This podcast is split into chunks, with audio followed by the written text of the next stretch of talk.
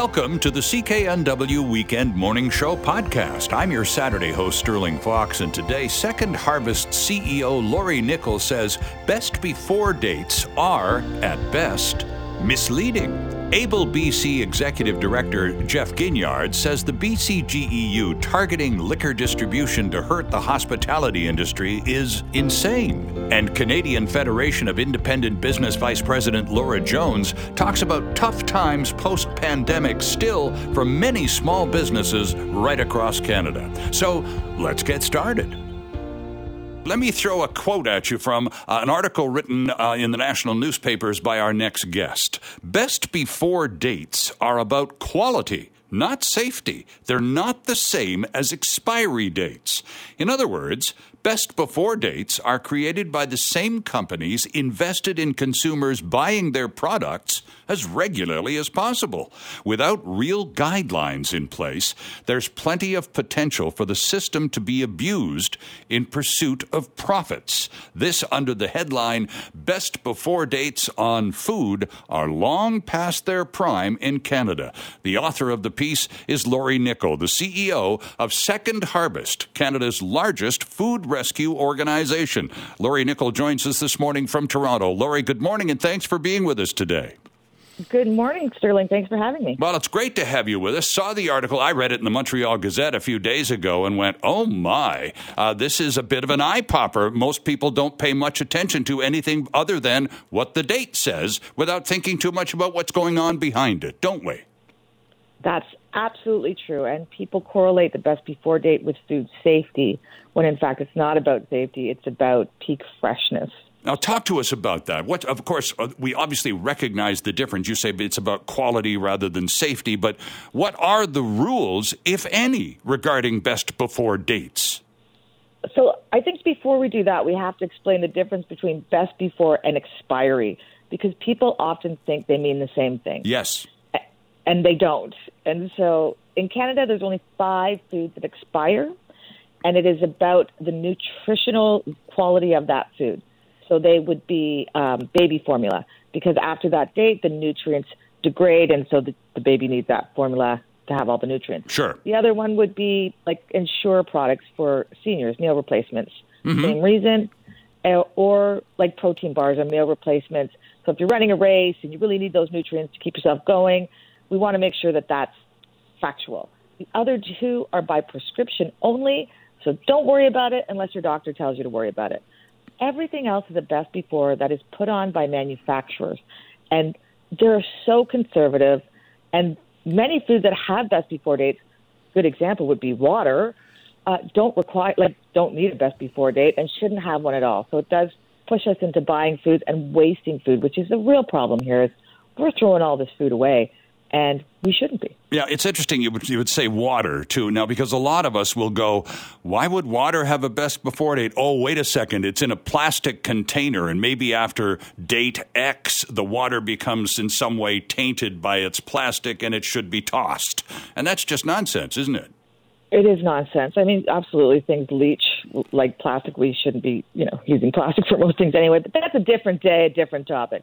Uh, that's But best before dates really are about, like, when you think about it, we don't value food in this country or, or the Western world at all, because it's so far removed from us. So so we think that everybody has the best intentions and it's about food safety. But, like, if you think about the war when there was food scarcity, there was no best before dates. Best before dates are relatively new. Right. Um, and now we're also stuck in this cultural mindset of this is about safety, this is about safety. If we can break that habit, use our common sense. That doesn't mean that we should be eating spoiled food.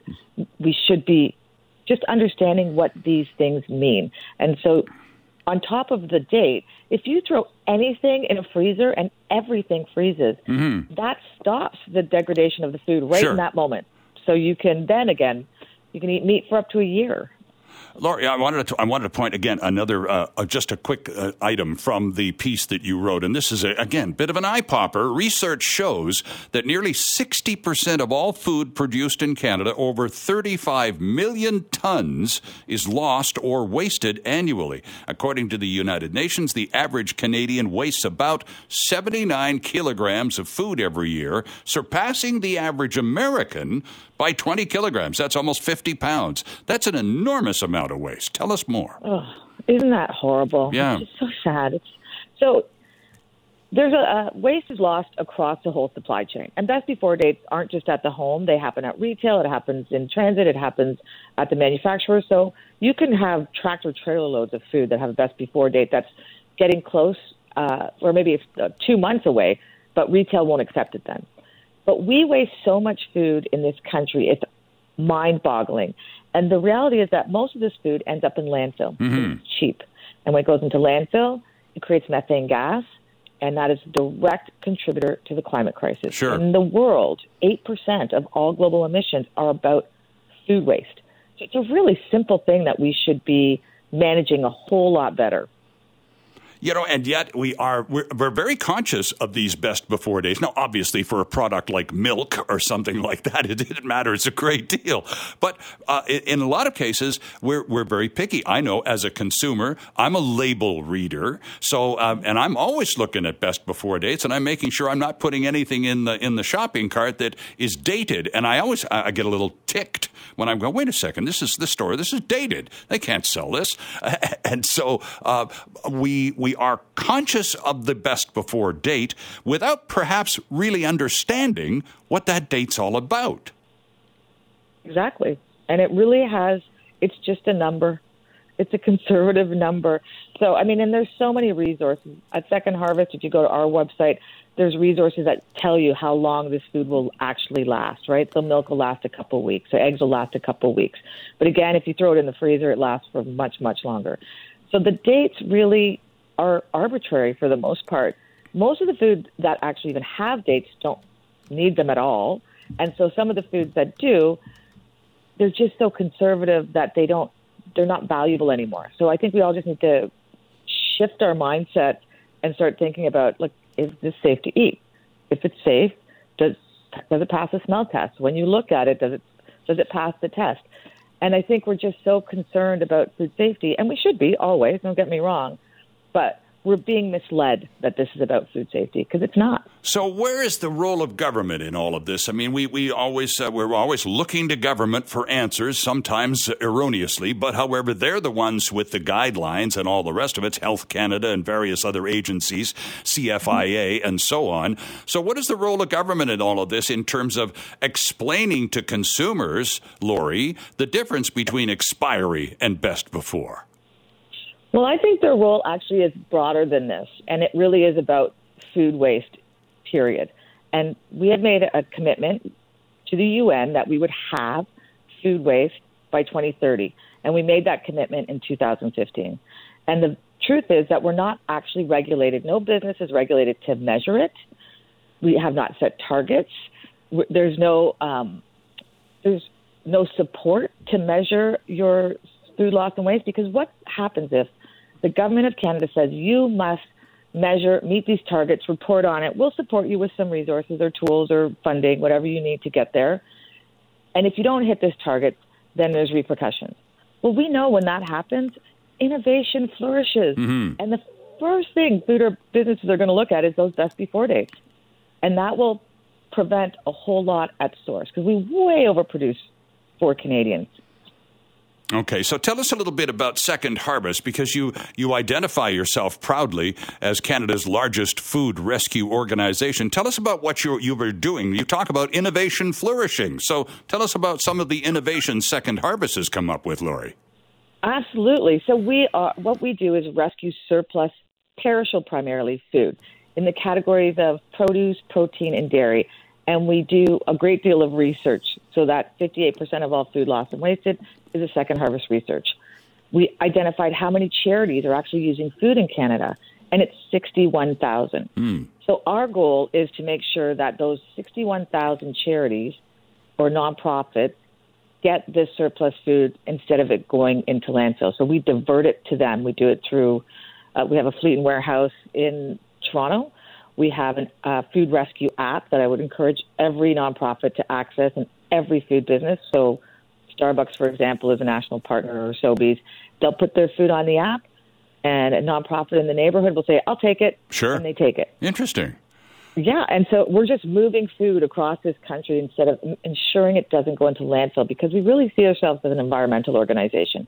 Keep that food out of landfill. Everybody should be eating it, rich or poor. Uh, second harvest dot c a, by the way, is their excellent website with lots more information about uh, what they do with food. And, and again, no waste, no hunger. We're on a mission to grow our innovative, efficient food recovery network to fuel people and reduce the environmental impact of avoidable food waste. And that's what it's all about. Lori Nichol, thanks ever so much for making yourself available to us this morning. Great to have you on the show, and continued success at Second Harvest. Thank you so much. You have a wonderful day.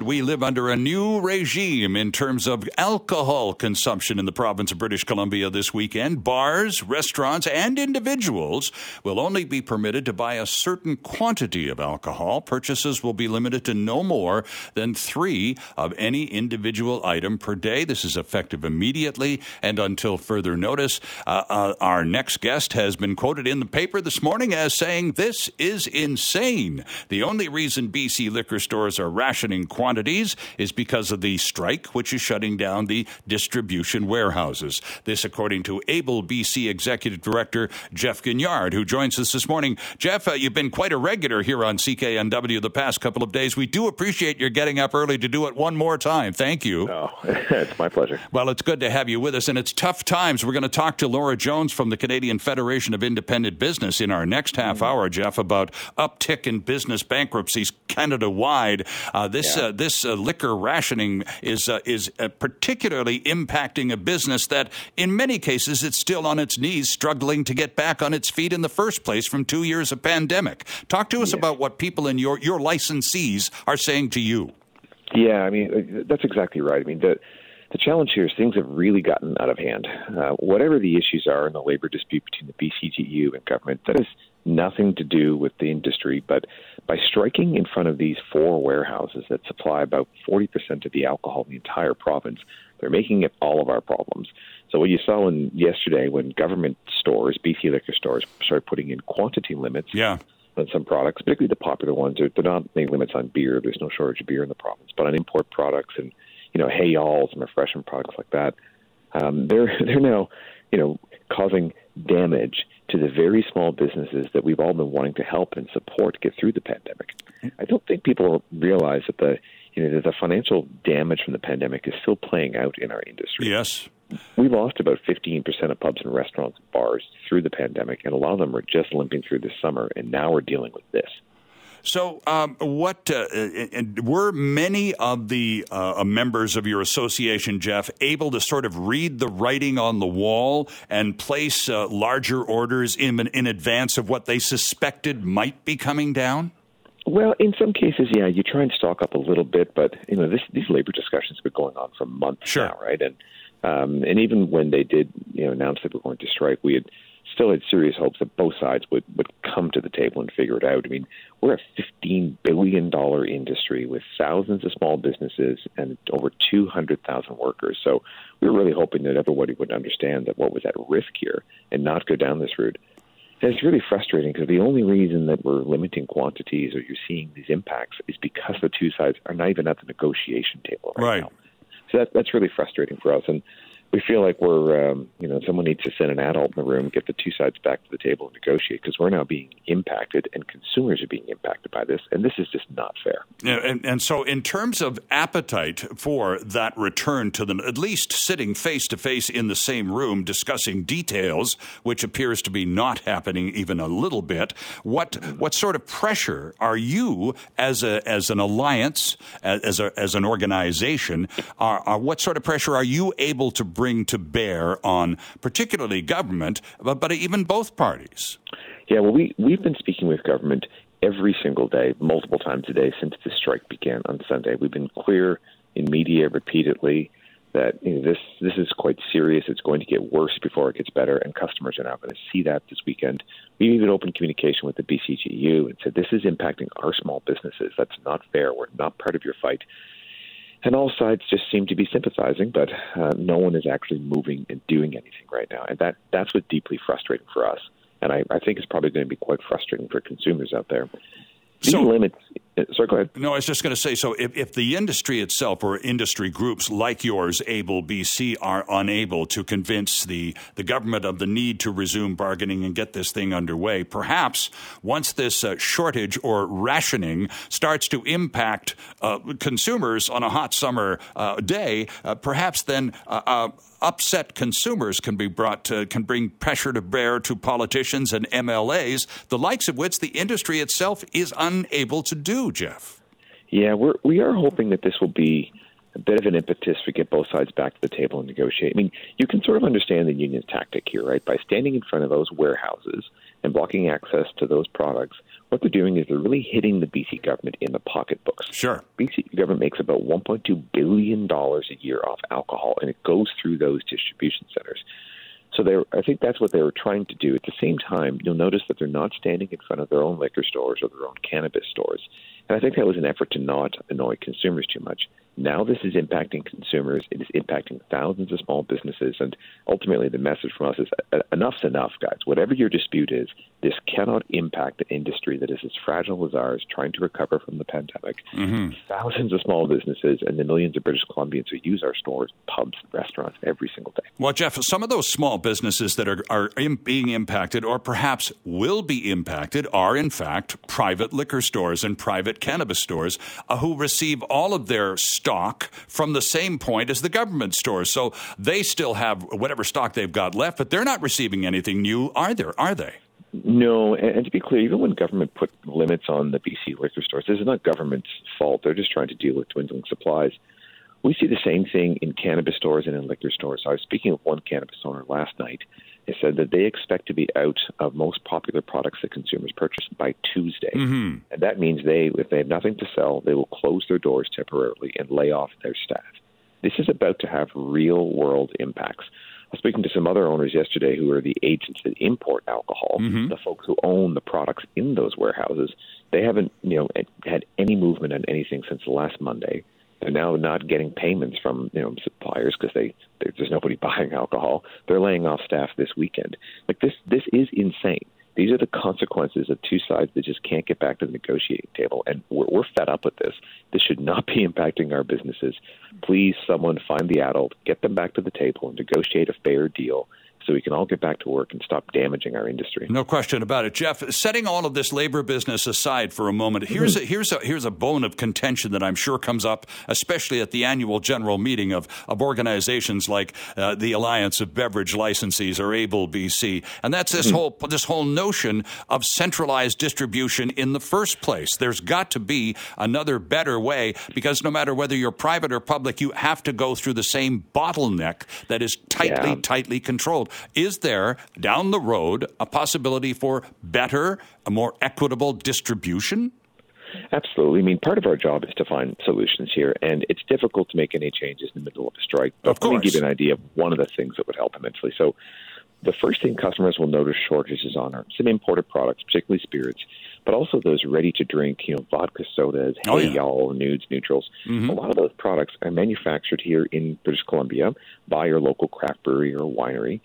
We're allowed to direct deliver anything that comes directly from a local, you know, B C winery, a B C brewery, B C distillery, except those products. Those have to go into those warehouses and get shipped from the L D B. That makes no sense. Mm-hmm. And in some cases, we have a truck going from that, you know, warehouse, uh, sort of the, the craft brewery, to a liquor store, dropping off some beer, and then continuing on to drop off those other products at the L D B, who will later deliver it to that you know, store, right? So the, the, the chain doesn't make sense there, and we hope we can get some logical reforms like that, because we've just exposed how fragile this distribution this system is when you have a monopoly on the warehouses. Indeed. Well, of course, monopolies are, are, are really uh, impeding a lot of progress in many ways, in many sectors of the economy these days. Mm-hmm. Uh, as far as distribution networks of the future go, uh, this might, once the uh, the details of, of the finances and the labor business are resolved, this might, in fact, leave the door open for some improvements, don't you think, Jeff? Well, you can certainly see that now that this issue has been brought into the entire fifteen billion dollars liquor industry and all of our businesses, you can see all of us are going to be talking to government about that, because we, we cannot have these sorts of disruptions, particularly coming out of a pandemic when businesses are just struggling to get back on their feet after losing money for two years. Don't forget, we also have a labor crisis in this province. Yes. ninety-five percent of pubs, bars, and restaurants can't get enough staff out there. So, you know, you, you have to imagine that the, the phone calls and emails I'm getting, and our industry just feels picked on. People are throwing up their hands and say, "What? Why in the world is this impacting me? And what's next? Can't you go pick it in front of somebody else, or stand in front of your own stores, or just leave us the heck out of this?" Yeah. Well, of course, that would that would, would be no impact. There'd be no headlines. There'd be no upset people, and, and therefore no ammo for, for their particular point of view. Jeff, well, we, we do hope that this is resolved as quickly as possible, that we do need some adult supervision. It would be nice to see that happen. Absolutely. And we just want to get back to work and continue to do our jobs and, you know, build this economy and recover from the pandemic. And it just it feels deeply unfair. And this action, you know, I know it's a strategy for negotiations, but it's irresponsible because it's having real-world impacts for people who have nothing to do with this dispute. Indeed. Jeff, thanks for getting up early to do this. We do appreciate it very much. Anytime. Take care of yourself. Laura Jones joins us now from here in Vancouver to talk about uh, the the headlines uh, in, in the paper the other day, which talk about small businesses and an uptick in business bankruptcies. Laura Jones, good morning and welcome back. Good morning. Nice to be back. Well, it's good to have you with us, Laura. Always fun to have you on the show, even though today it's not a very fun topic we have to talk about, as you at the Canadian Federation of Independent Business, uh, following along with the uh, business bankruptcies. You and I have talked about this a lot through the pandemic, and StatsCan is now releasing numbers this week that suggest business bankruptcies, small business particularly, Laura, have been on the rise since May of last year with no end in sight. And yet you tell us in a report the day after that a lot of your members aren't interested in going bankrupt. They'll just stop, turn the keys in the door, and walk away. That's right. Uh, bankruptcy is a kind of formal proceeding, and so a lot of businesses don't choose to declare bankruptcy. Only about one in ten, according to our um, membership survey results, would choose to stop operating their business in that way. It's far more likely to just, as you say, turn the key and kind of say, okay, well, I'm going to, you know, pay my bills, and I'm just going to, I'm just going to have my closing sale or do whatever I'm going to do to close, and I'm going to walk away from the business. And we've got about forty-six percent of members saying that that's how they would choose to do it.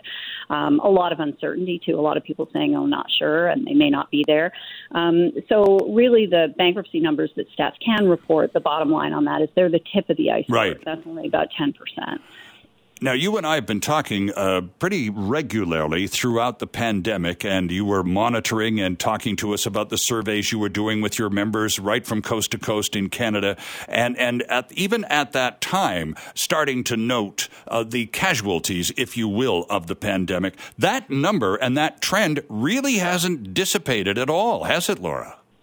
No, and I think you have to remember that the supports, the major supports ended um, in the spring, in May. And so a lot of businesses were hanging in. You know, can I make it? Can I, with, with support, once things are open again, are my customers going to come back to the degree that it makes sense for me to stay open? And they're now starting to make those tough, really tough decisions um, to close close the doors. And there are three kind of big challenges that businesses are, are facing right now. You know, the first is that they came out of the pandemic with debt. Yes. So businesses took on a lot of debt. Across Canada, the average is one hundred fifty-eight thousand dollars of debt that they're carrying, and that sounds like a big number until you hear the B C number, which is even bigger, at two hundred twenty-six thousand dollars. Oh, my. Okay. Debt. And so that's pandemic-related debt. We're not talking about other business debts. We're talking about just to get through the pandemic. That's a big bill for a small business. Sure. And so that's, and it's very stressful. So you're coming out of the pandemic with debt um, for many businesses, not all, but but the majority of businesses have debt, and the average is two hundred twenty-six thousand dollars in B C. Then your revenues aren't back to where they were mm-hmm. pre-pandemic. So over half of businesses, fifty-four percent, so just about half, just over half of businesses are saying their revenues are not back to where they were before the pandemic. So that's the second big challenge. And then the third big challenge is, all of us know, costs have gone up. Um, and so that's everything from the cost of borrowing to, um, you know, the cost of getting um, goods into your business, to the cost of labor, um, if you can even find labor.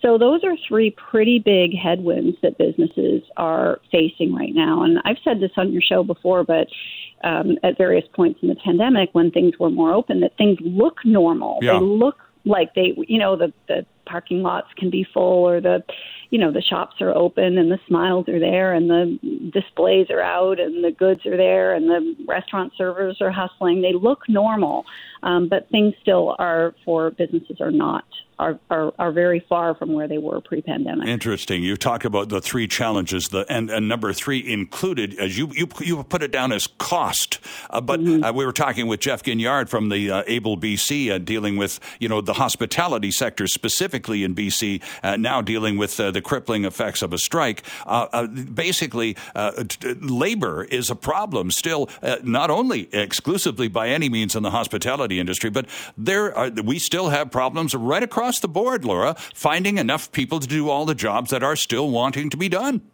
It's totally across the board. And, you know, as a as a, a talking head for um, aggregator for, for small businesses, I can tell you it's a problem, but there's nothing like hearing the voice of small business. I'm just going to read you one quote from our survey, and okay. there are all different kinds, but I'm going to read you a quote from an actual business owner. As the owner of a small woodworking business, I had to go back into the shop after losing one of my two employees, because I couldn't find anyone with experience. It takes a year and a half to train a well-rounded employee. I'm not physically able to work nonstop, so I'm going to shut down in June twenty twenty-two. So there are different versions of this story we're hearing all the time mm-hmm. now. I mean, there's different reasons, but they often have to do with the, um, the the the business owner themselves not being able to put in the kind of hours that would be required, given they can't find Uh, the staff. Um, the second element of this, this business, what this business owner in the con- construction sector is is saying that's that's true, is just training. You know, it takes a lot to train staff, and it can really burn out the business owner too. When you're you're hiring, you're training, you put the investment in, and then they leave. And so um, you've got all kinds of headwinds again for small business um, right now. And I, I don't mean to be just totally negative, Sterling. You you know that business owners are a very, there are lots of business owners that are doing well, and they're very um, resilient lot. And if anyone can rise to these challenges, it's small business owners. And, and they've been doing it for, for th- all through the pandemic. It's just that people are tired, you know. But And we're you know we're seeing staff, exactly, we're seeing staffing shortages and, and crises in many industries and sectors of the economy. And you're right, you know, in terms of the small business, Laura, it really quite frequently falls on the shoulders of the owners, mom and dad, or the, the brothers, or whatever the original partnership is. Those two people end up running running the business because they can't find anybody, and literally they run out of gas. Yeah, if they're a hotel, they're making the beds. If they're in the if they're in the hospitality sector, they're you know they're washing. If they're in the restaurant sector, they're washing the dishes, and they're they're helping to serve. They're filling in the gaps, and um, and it's you know it, it's a lot. So you and I have talked about this in the past. Uh, I'd like to hear your take on it now that the all of, as you pointed out, all of the supplement and, and the support payments have stopped. So what's the problem in terms of the labor force now, do you reckon, Laura, given the fact that the, nobody's getting uh, any uh, uh, S E R B payments or anything like that, being paid not to work? So what's the deal? Well, you know, there's just a lot of, there's been a lot of shifting around. Um, people have left certain sectors and then need to be retrained. One we're, one we're all familiar with, an example that's not small business, but, you know, everyone's heard about the travel delays and, mm-hmm. you know, and the security challenges. Well, all of those people left those jobs And so I was talking to someone at security um, recently when I was traveling, and they were, they were saying, well, we just have to retrain all these. We have to hire and then retrain, and it takes time. So part part of part of that is going on. People left um, if they were working as um, servers in, in the restaurant sector. Um, if they didn't have work, they left. They did something else. They like it. They're sticking with that. So there's a, sh- a shift around there. And there was a recent report out, um, Sterling, also talking about how a lot of people in the fifty-five to sixty-five um, year old age demographic have kind of, I think COVID's given them a little um, reality check about how short life can be. Yes. And many of them are retiring early. So, and on top of that, I mean, Canada had a looming labor um, uh, challenge with labor. Structural challenge. We have the uh, as a percentage of our population the biggest baby boom um, bump, you know, of, of people in that boom leaving the labor force mm-hmm. as well. So, you know, there's some structural things happening that we knew pre-pandemic were going to be happening, and then the pandemic has kind of scrambled some eggs as well. So, uh, final question to you, and it's always uh, just just a real treat to have you on the show, Laura. We do appreciate your getting up a little early on the weekend to join us once again. Talk to us a little bit, but you mentioned this is one of the challenges. Uh, interest rates. Uh, we're going to have another bump uh, in a few weeks, probably not to the same extent as the last one, but the cost of borrowing is going to increase yet again, and that's another whack on a lot of small businesses, isn't it? It is, actually. We um, we did ask recently if, uh, you know, how big a challenge this would be. We were curious about how many, how many, we knew there was a lot of borrowing, and we were also curious about, um, you know, how many people were on um, fixed versus variable kind of rates.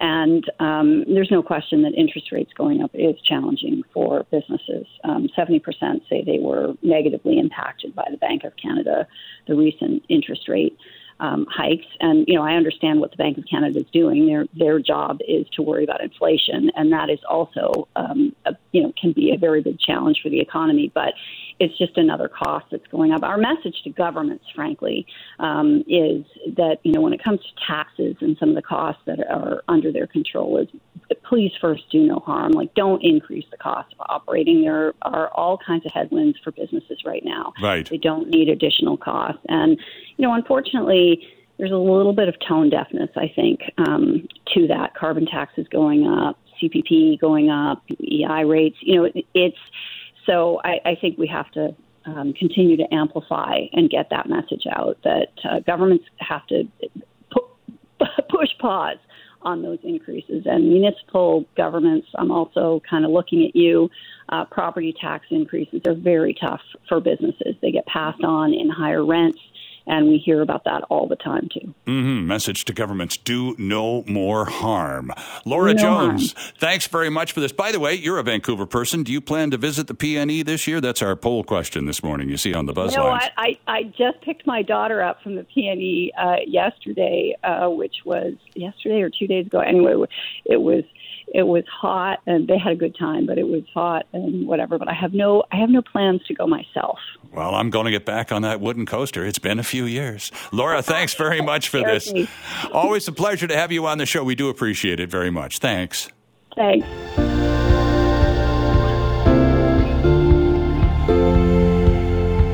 Thanks for listening. Don't forget to subscribe wherever you get your podcasts or listen to us live, six to nine weekend mornings. I'm Sterling Fox. Have a great week.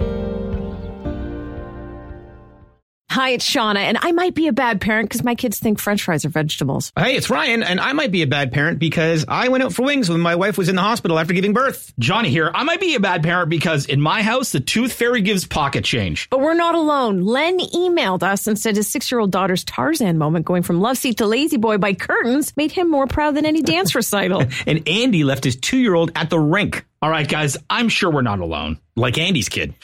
For stories and confessions like this, make sure you check out our podcast. It's called Bad Parents, and it's available wherever you get your podcasts. I left a glove at the rink.